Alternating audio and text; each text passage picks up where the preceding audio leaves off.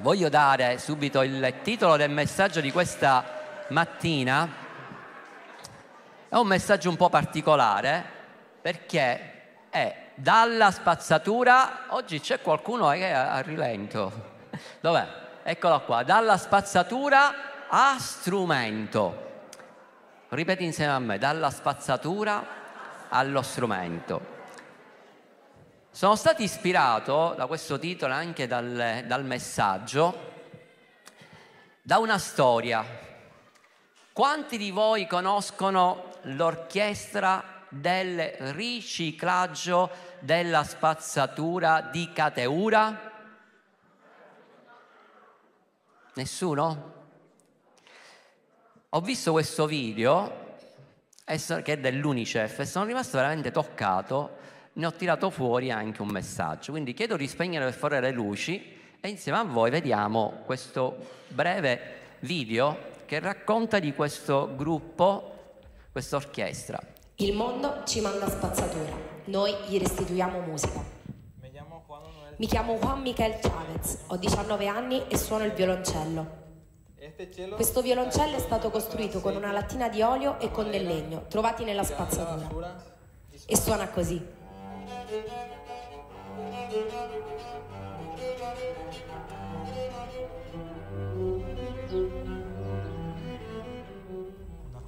Una comunità come Cateura non è il posto adatto per possedere un violino. Qui un violino vale più di una casa. Le famiglie che vivono qui riciclano la spazzatura per poi venderla. Non avrei mai immaginato di poter costruire uno strumento come questo. Sono molto felice quando vedo un bambino suonare un violino riciclato. Quando ascolto il suono del violino sento le farfalle nello stomaco. È una sensazione che non so spiegare. L'orchestra de Riciclados è un'orchestra che si esibisce con strumenti realizzati con rifiuti.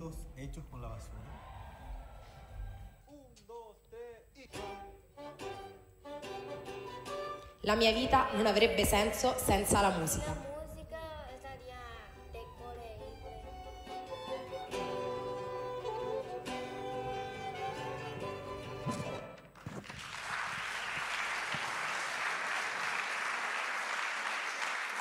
Vi potete collegare su Google, andate a ricercare. In pratica la storia, non so quanti di voi conoscono questo villaggio, è un, un piccolo villaggio che si trova nel Paraguay, dove c'è proprio la discarica di tanta spazzatura e dove queste persone, compresi i bambini, cosa fanno? Cercano nella spazzatura quello che trovano, poi lo rivendono e vivono del, del ricavato della vendita di questa spazzatura. E un giorno c'era quest'uomo, questo Gomez, che è un archigiano, e gli avevano parlato di, questo, di un violino che metteva questo suono bellissimo e chiaramente il costo del violino corrispondeva all'acquisto di una casa, quindi immaginate costo. E, gliela, se l'è fatto descrivere così bene che lui lo ha immaginato e ha iniziato a guardare nella spazzatura prendendo un bidone, poi ha preso delle, una forchietta per fare il manico di sopra, delle corde e ha iniziato a fare questo violino.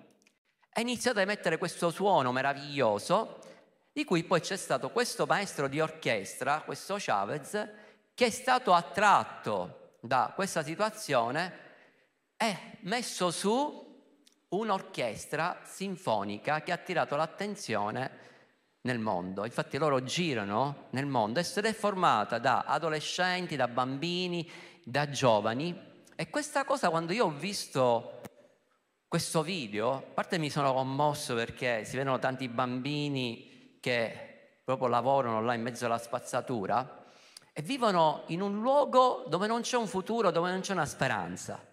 E io ho immaginato per un attimo questo artigiano come la figura dello Spirito Santo, che ha preso dalla spazzatura quello che era il rifiuto della società, quello che non aveva nessun destino, non valeva niente, non aveva nessun valore e ne ha tirato fuori uno strumento. E questa spazzatura a volte raffigura la condizione dell'umanità.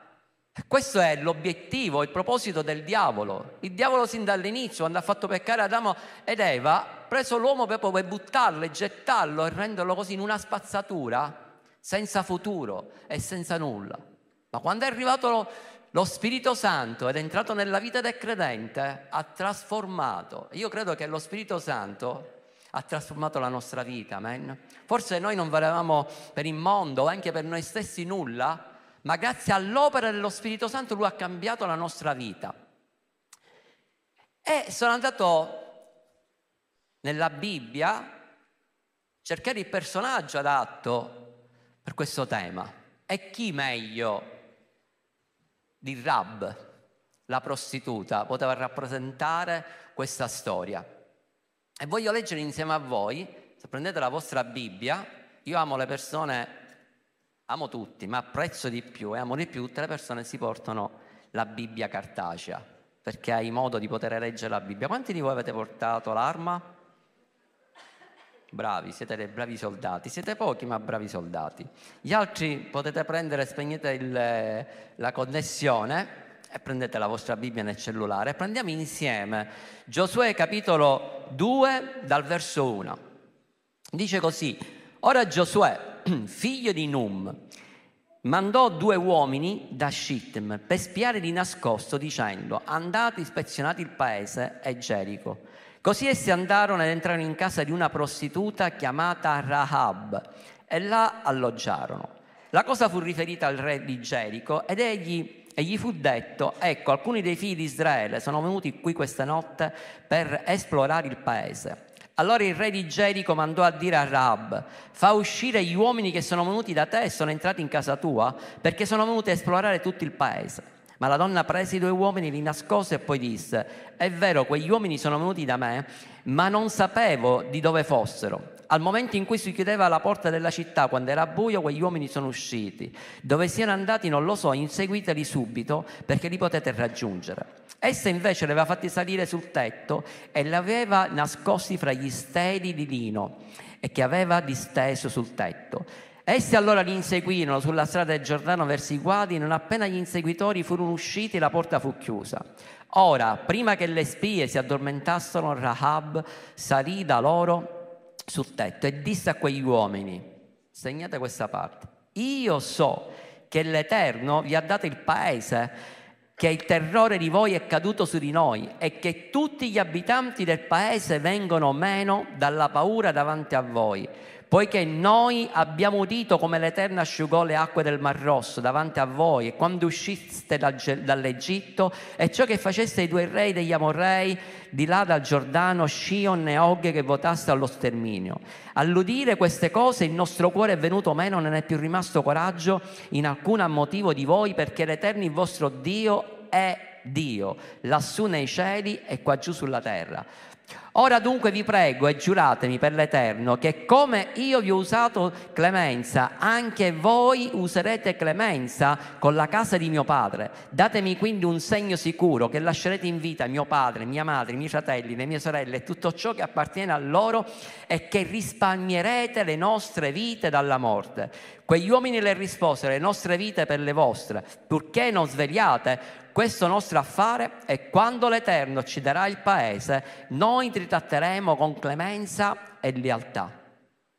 Wow. Questa donna era conosciuta da tutti perché era una prostituta e lei, siccome dalla sua casa passavano tutti gli uomini che entravano in quella città, anche uomini che venivano da altri paesi, raccontavano le loro storie quello che succedeva negli altri luoghi, quello che succedeva nella, nella loro città, anche a Gerico, e loro confidavano a lei anche le paure, le preoccupazioni, si sfogavano. E quindi questa donna sapeva tutto ciò che succedeva sia all'interno della città e anche nelle altre città, perché gli stranieri, la maggior parte, come i due, le due spie, passavano dalla sua casa e quindi questa donna iniziò ad ascoltare la storia di Israele e soprattutto il Dio di Israele. Questa donna ascoltava questi uomini che gli dicevano, sai, il Dio di Israele ha liberato il popolo dall'Egitto, ha aperto il Mar Rosso, ha aperto il Giordano, gli faceva scendere il pane dal cielo, l'acqua dalla roccia. E quindi questa donna, ascoltando queste parole, la fede viene dall'udire, l'udire la parola di Dio, in lei iniziò a crescere il desiderio di conoscere questo Dio.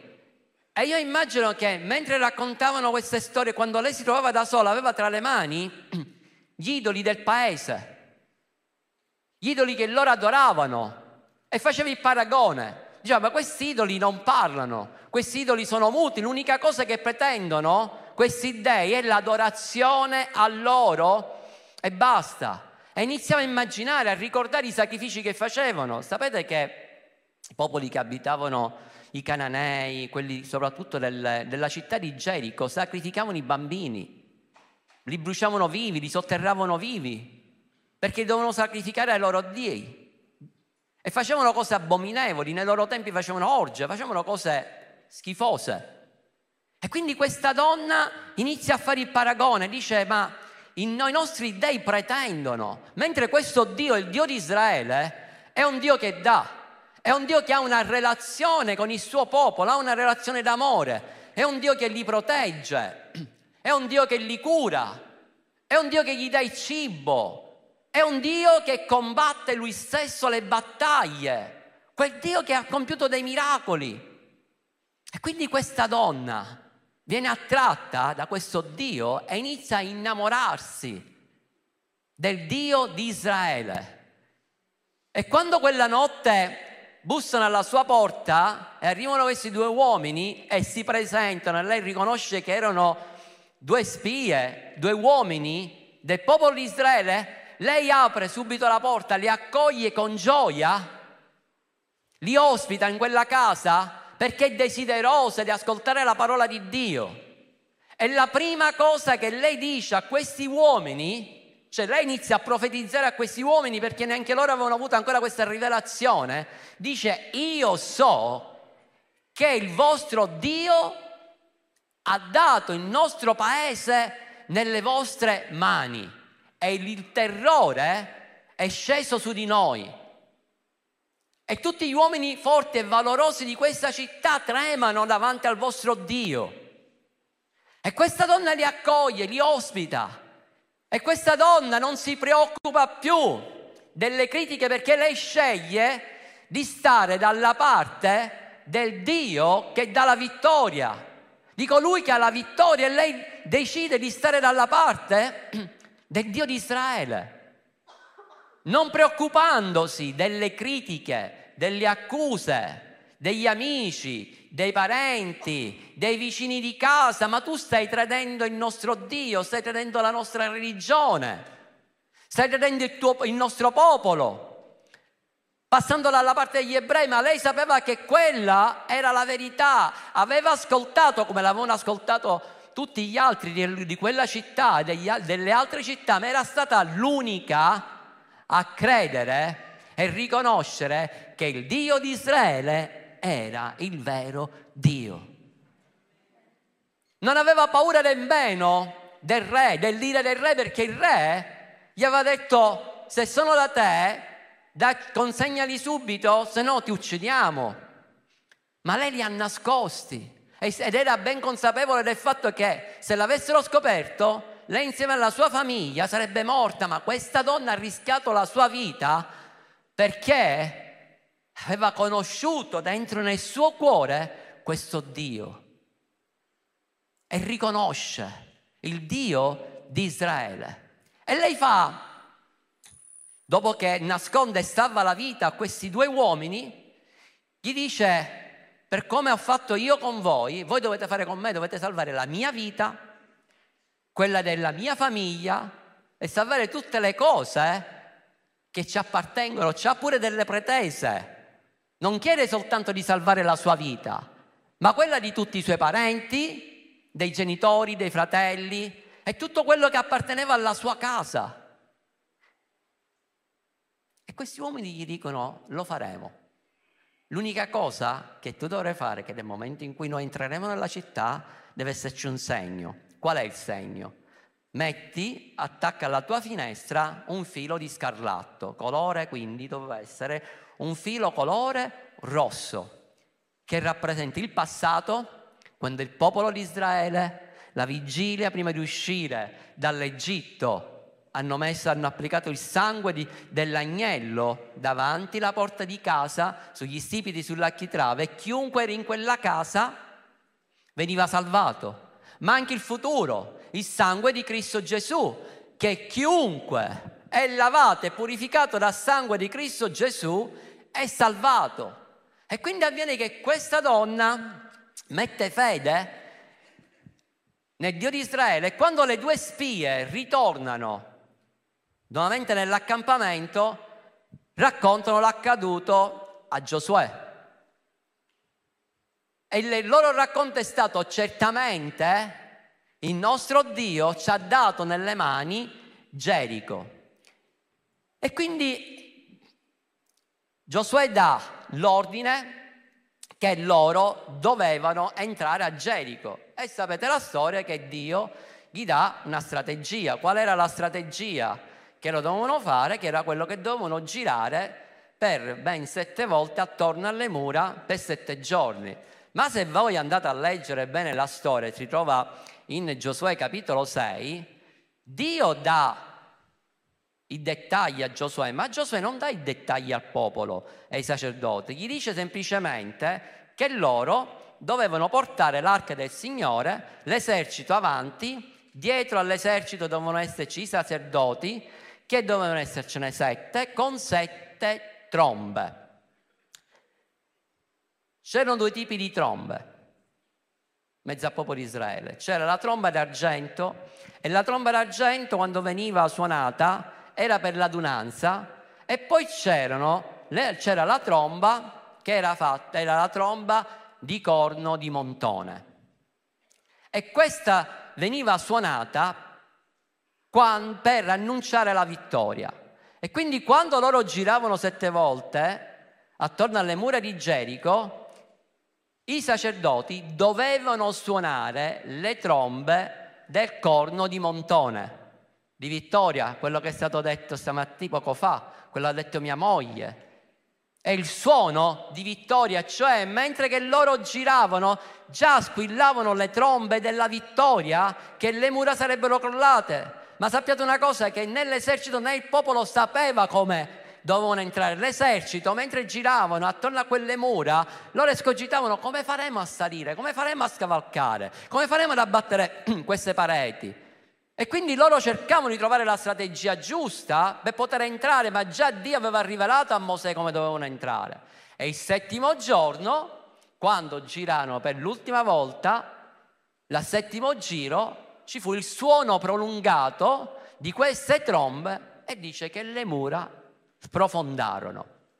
Quindi entrano, Giosuè entra insieme con tutto l'esercito a Gerico e la prima cosa che fa, prendiamolo insieme, Giosuè capitolo 6, dal verso 22, dice così, Giosuè disse quindi ai due uomini che avevano esplorato il paese, andate in casa di quella prostituta e conducete fuori la donna e tutto ciò che le appartiene come le avete giurato. Allora i giovani che avevano esplorato il paese andarono e condussero fuori Rab, suo padre, sua madre, i suoi fratelli e tutto ciò che le apparteneva, così condussero fuori tutti i suoi parenti e li lasciarono fuori dall'accampamento di Israele. Wow! Questa donna, grazie al suo atto di fede, ha creduto nel Dio di Israele ed è stata salvata. E tutto quello che c'era in quella casa, dove c'era quel filo scarlatto, è stato salvato. So perché c'era la protezione di Dio in quella casa e quindi questo rappresenta la protezione di Dio nella nostra vita attraverso il sacrificio di Cristo Gesù che Lui ci ha lavato e ci ha purificato.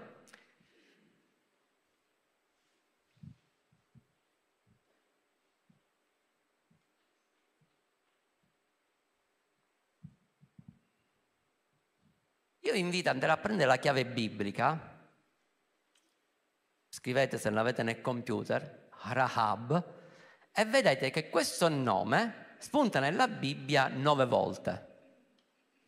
Su nove volte, cinque volte la Bibbia specifica quando cita lei dicendo Rab la prostituta.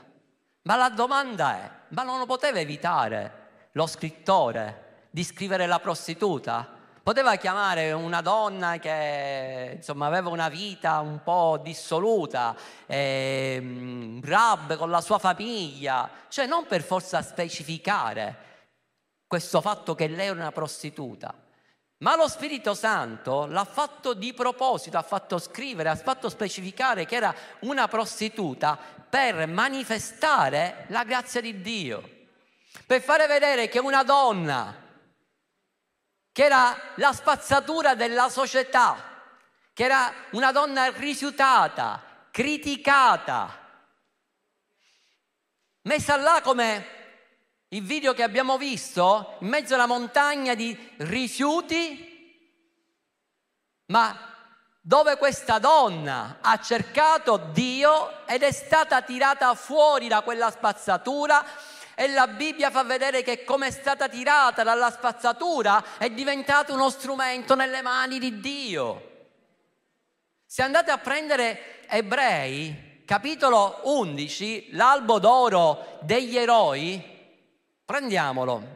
Ebrei, capitolo 11, ma leggiamo il verso 30, cioè guardate cosa c'è scritto. C'è tutto l'elenco, c'è la fede di, Abramo, la fede di Giuseppe, ehm, la fede di, di Mosè, c'è tutto l'albo. Però a un certo punto nel verso 30 dice, per fede, caddero le mura di Gerico dopo che vi avevano giurato attorno, girato attorno per sette giorni, verso 31. Per fede Rahab, la prostituta, non perì con gli increduli perché aveva accolto in pace le spie. Per fede Rahab, di nuovo, la prostituta, non perì con gli increduli, no, perché aveva accolto in pace le spie. No, è stato ripetuto due volte il, il versetto.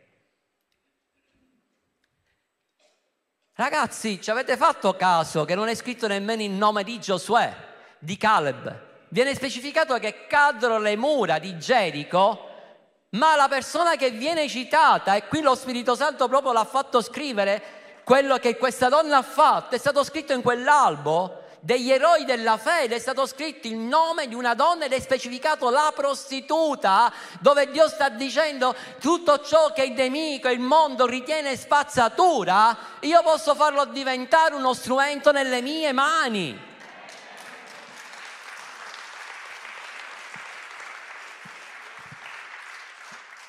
Perché dico uno strumento nelle mani di Dio?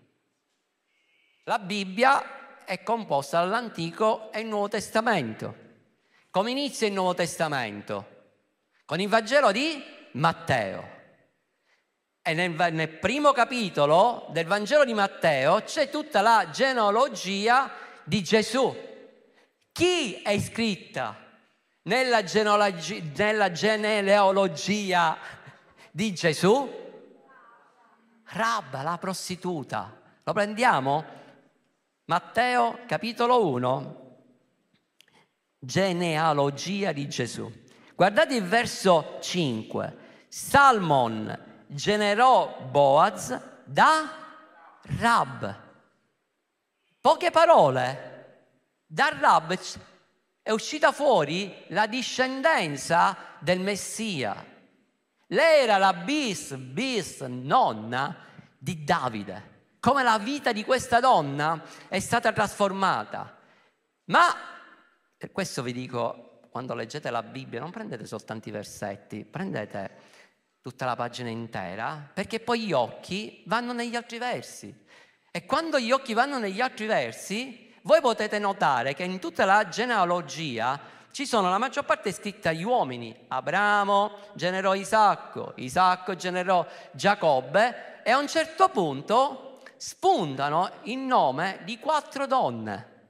Quattro donne che non erano ebree, quattro donne che erano straniere. E noi vediamo nel verso 3 Nel verso 3 troviamo Giuda generò Fares e Zara da Tamar. Chi era Tamar? Tamar era la nuora di Giuda. E questa donna gli era morto il primo marito, quindi il primo figlio di Giuda, e non aveva avuto figli. Poi Giuda gli disse di sposare il secondo figlio per dargli una discendenza, ma il secondo marito non gli ha voluto dare una discendenza, andate a leggere poi nella scrittura, e lui gli aveva promesso che gli dava il terzo figlio, ma il terzo figlio non gliel'ha dato a questa donna. Però questa donna, siccome era una donna che aveva ancora più fede di Giuda, perché c'era stata una profezia su Giuda, che da Giuda sarebbe uscita fuori la discendenza del Messia. Quindi cosa fa questa donna? Questa donna si traveste da prostituta, è una storia molto triste, no? Perché vediamo anche la figura di Giuda, di quest'uomo, come ha peccato, dice che andò in una città, in questa città trovò questa prostituta, questa prostituta lo fece entrare nella sua casa e uscì incinta. E da questa donna, da Tamar, come vedete, è scritto anche nella genealogia. Ma non finisce qui, c'è anche un'altra donna straniera, perché qua dice, Salmon generò Boaz da Rab, Boaz generò Obed da Ruth. Chi era Ruth? Ruth era la nuora di Naomi, era una moabita. E anche questa donna aveva creduto nel Dio di Israele.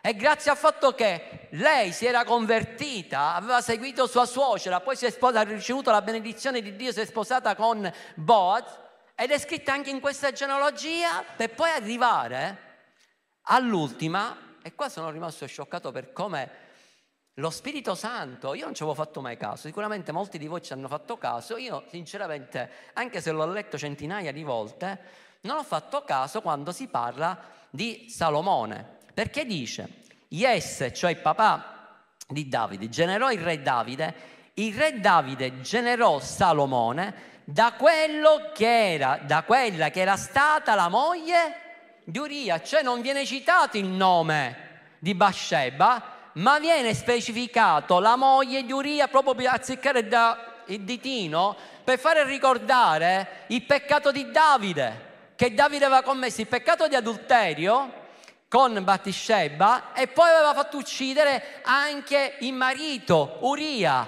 Ma qua vediamo manifestata sempre la grazia di Dio in ogni singola parte della scrittura per farci comprendere che Dio è meraviglioso, che malgrado i nostri errori, i nostri peccati, i nostri fallimenti, Lui è sempre pronto a manifestare la sua grazia, a tirarci fuori dalla spazzatura, da dove ci troviamo. E magari qualcuno di voi si è trovato in questa condizione, si è trovato nella spazzatura, fosse schiavo della droga, schiavo dell'alcol, schiavo dei debiti, della delinquenza, di truffe di adulterio, di fornicazione e di altri peccati, chi più ne ha più, gliene metta, e magari ognuno pensava la mia vita non vale nulla. O donne che sono state disprezzate come era il Rab o di altre donne che si sono sentite proprio sfruttate, violentate e hanno sempre creduto a quella bugia dicendo io non potrò fare mai nulla nella mia, nella mia, vita, il nemico ha fatto credere sempre tu sei come quella spazzatura, non servirai mai a nulla. Ma nel momento in cui veramente ti avvicini a Dio, lo Spirito Santo ti tira fuori, wow, e fa di te uno strumento meraviglioso nelle sue mani. Io immagino te come quel meraviglioso violino nelle mani di un bravissimo musicista che fa uscire da quel violino e io immagino che è proprio lo Spirito Santo che si usa di te per far uscire la più bella musica celestiale. Amen.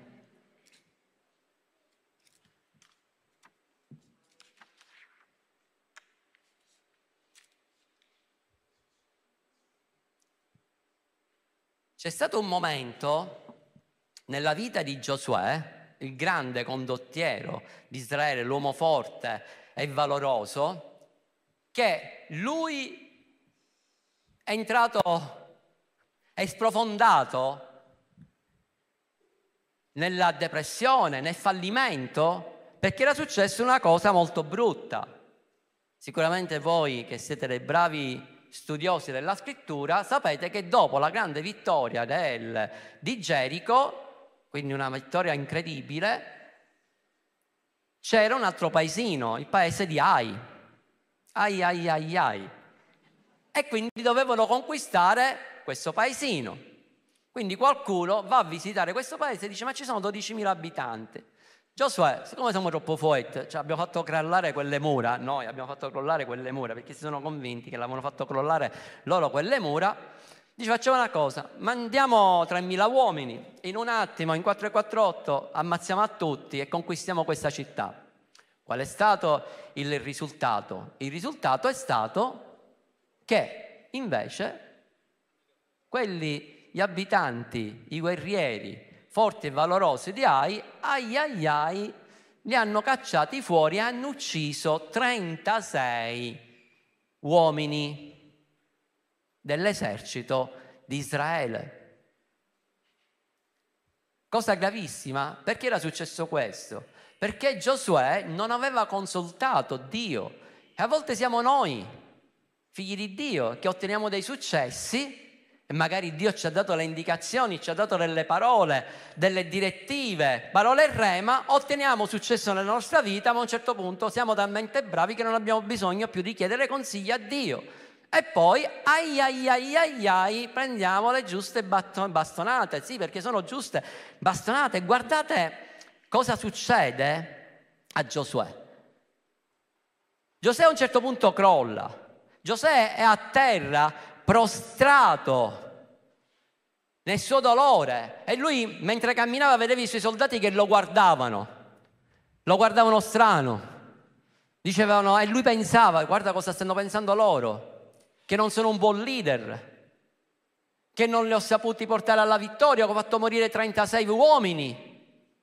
E lui pensava di se stesso, ho fallito, non serve a nulla, ho sbagliato, la colpa è tutta mia, ho fatto morire 36 persone. Perché è successo questo e cade a terra. E dice il verso 7, quindi Giosuè disse, Giosuè capitolo 7, quindi Giosuè disse, oh Signore eterno, perché hai fatto passare il Giordano a questo popolo per darci nelle mani degli Amorei e farci perire? Oh, fossimo accontentati, ci fossimo accontentati di restare al di là del Giordano. Oh Signore, che posso dire dopo che Israele ha voltato le spalle ai suoi nemici? I Cananei e tutti gli abitanti del paese lo verranno a sapere, ci accerchieranno e faranno sparire il nostro nome dalla terra. Che farai tu allora per il tuo grande nome? In un attimo questo grande uomo, eroe, crollò a terra, era prostrato e ritornò a fare le stesse cose che faceva il popolo di Israele, a lamentarsi di Dio, ci aveva dimenticato la vittoria che avevano avuto precedentemente, tutto quello che Dio aveva fatto, come aveva fatto crollare, aveva compiuto quel grande miracolo di fare, fare crollare quelle mura. E alla prima sconfitta lui dice ci accercheranno, ci uccideranno. Anche lui, preso da quel fallimento, si lamenta con Dio. Ti sei mai sentito in questa condizione? Di lamentarti dopo una grande vittoria?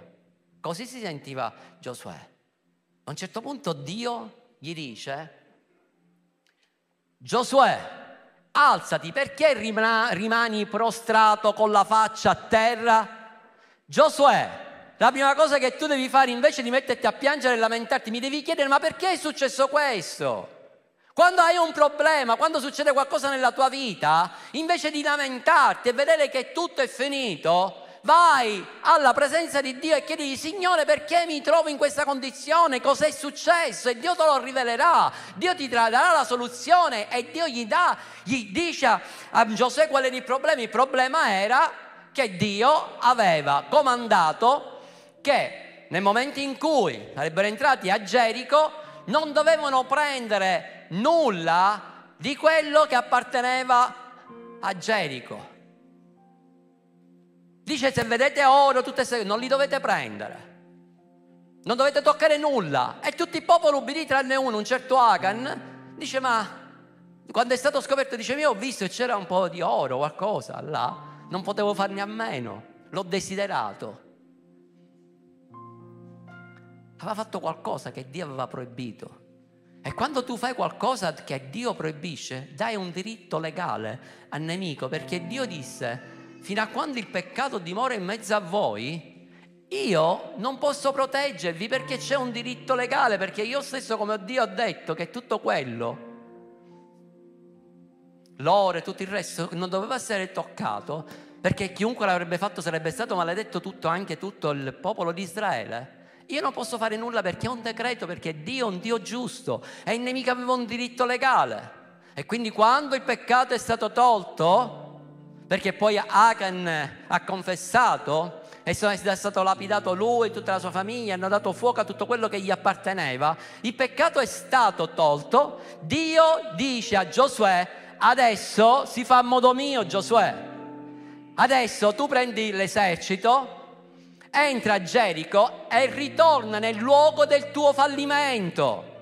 Giosuè doveva ritornare in quel luogo dove aveva fallito e affrontare il fallimento. Ci sono momenti nella nostra vita dove Dio ci fa rialzare e dice ritorna nel luogo del fallimento, dove hai fallito, affrontalo, ma questa volta tu non lo affronterai da solo, questa volta io sarò con te. Prima di entrare a Gerico, chi si era presentato davanti a Giosuè? L'angelo dell'Eterno si era presentato Gesù. E Gesù aveva detto sarò io stesso che combatterò le tue battaglie. E Giosuè l'aveva dimenticato, voleva fare a modo suo. Ma a un certo punto Dio gli dice adesso si farà a modo mio. Prendiamo Giosuè capitolo 8, giungo alla conclusione, ancora 15 pagine.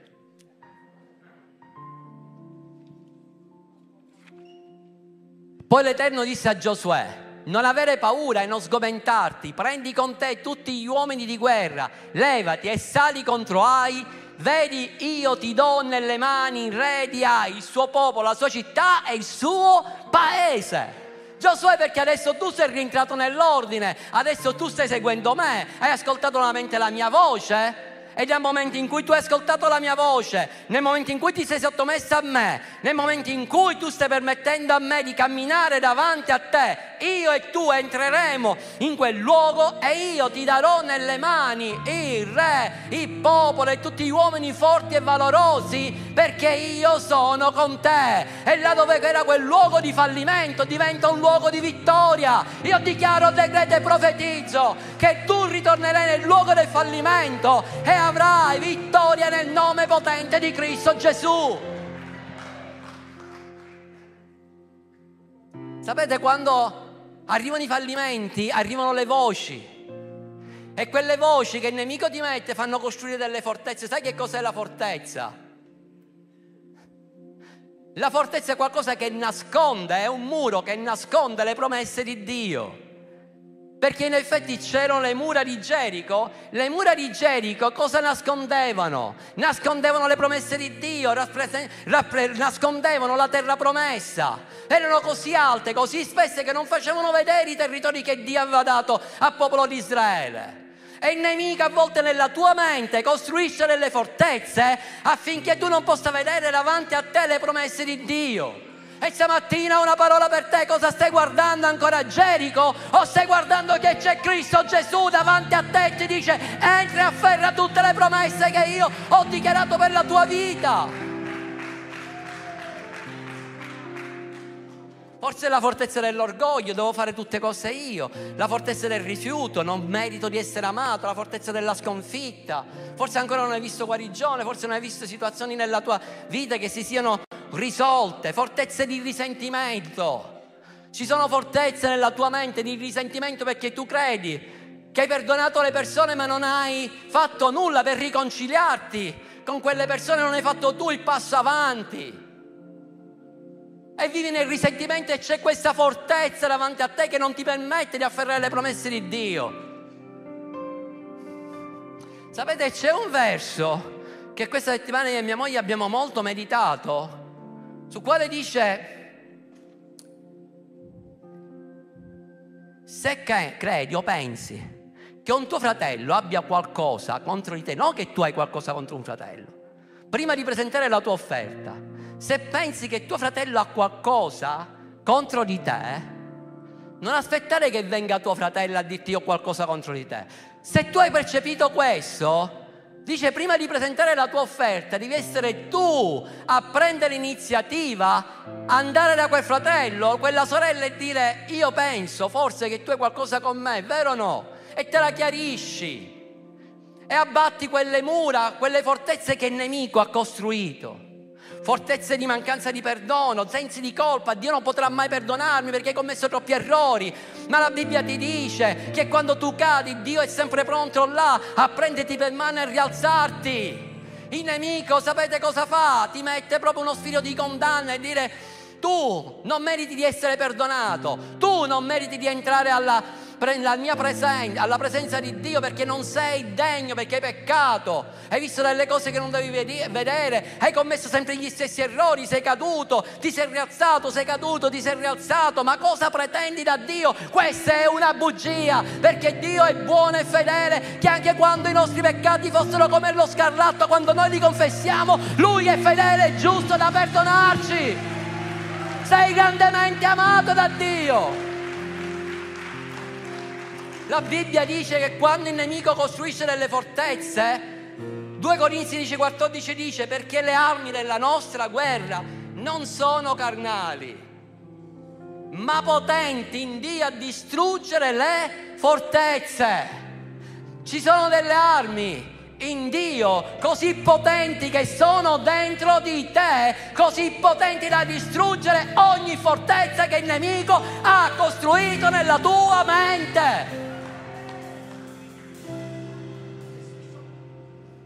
Concludo. Perché Giosuè mandò le due spie? Che bisogno aveva di andare a spiare il paese? Dio aveva dato un ordine a Giosuè. L'ordine che Dio aveva dato a Giosuè era di entrare nella terra promessa, punta e basta. Giosuè ha commesso lo stesso errore, errore che aveva commesso Mosè, di mandare le 12, le 12 spie a causa del resoconto poi delle 10 spie che il popolo ha avuto paura. E anche questa volta lui ha mandato due spie per andare a controllare ma non c'era bisogno. Anzi è stato grazie alla fede di quella donna, di Rab, che invece l'ha incoraggiata e ha confermato che Dio gli aveva dato nelle mani il paese. Ma allora perché sono state mandate quelle due spie realmente? La Bibbia dice che tutte le cose cooperano al bene per coloro che lo amano. Sapete, faceva, io ci ho riflettuto in questo, su questa cosa, faceva parte del proposito di Dio, del progetto di Dio. Sapete perché? Qual era il vero obiettivo di Dio? Che quei due uomini, che in effetti non erano due spie, ma erano due missionari mandati da Dio, andassero proprio a casa di quella donna per salvarla. Perché quella donna, mezzo a tutto quel popolo, era stata l'unica che credeva in Dio. E Dio aveva visto il suo cuore. E Dio dice, pensava, io non posso farla morire. Io devo mandare qualcuno perché ormai tutta quell'umanità, quella popolazione è destinata a morire, a essere distrutta. Nessuno ha riconosciuto il Dio di Israele, soltanto quella donna. E Dio mandò quei due missionari per salvare quella donna. E attraverso quella donna ha salvato tante altre famiglie che appartenevano a lei. Cristo Dio ha tanto amato il mondo, ha tanto amato la spazzatura del mondo e noi facevamo parte di quella spazzatura che ha mandato il suo unigenito figlio a morire su quella croce affinché chiunque creda in lui non perisca ma abbia vita eterna.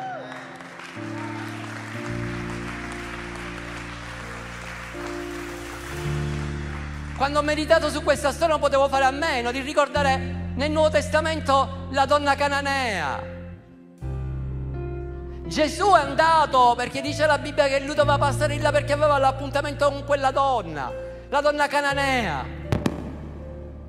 E quando lui iniziò a parlare con lei, a dialogare con lei, questo lo trovate nel Giovanni capitolo 4, a un certo punto Gesù gli dice,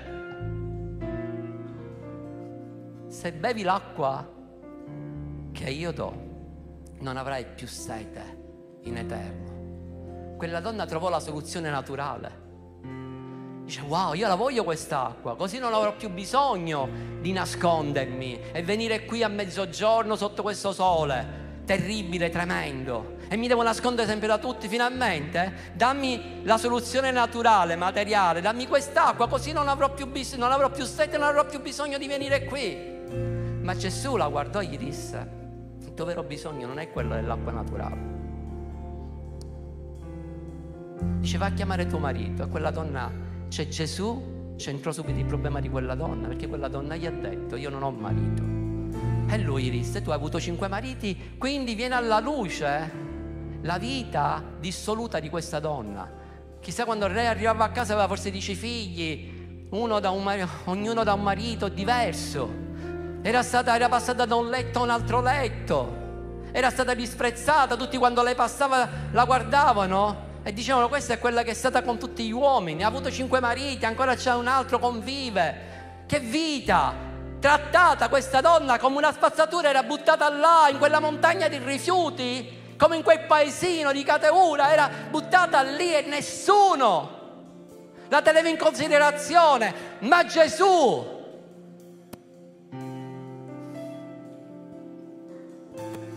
Gesù andò da quella donna, prese quel bidone di spazzatura, chiamiamolo così, che era quella donna, la cananea, la tirò fuori da quella condizione e ne fece uno strumento nelle sue mani, perché dice la Bibbia che quella donna, dopo che incontrò Cristo Gesù su quel pozzo, dice che quella donna entrò nella sua città, non aveva più vergogna, non aveva più paura, quella donna entrò a testa alza, alta, iniziò a testimoniare che c'era il Messia, che c'è un Cristo Gesù che è vivo. E io questa mattina ho questo messaggio per te, c'è Gesù che è vivo e lui verrà artigiano eh, e lui farà un'opera nella tua vita. Lo Spirito Santo ti prenderà, ti modellerà e ti riporterà di nuovo nel proposito di Dio che ha stabilito per te. Alleluia! Alzatevi.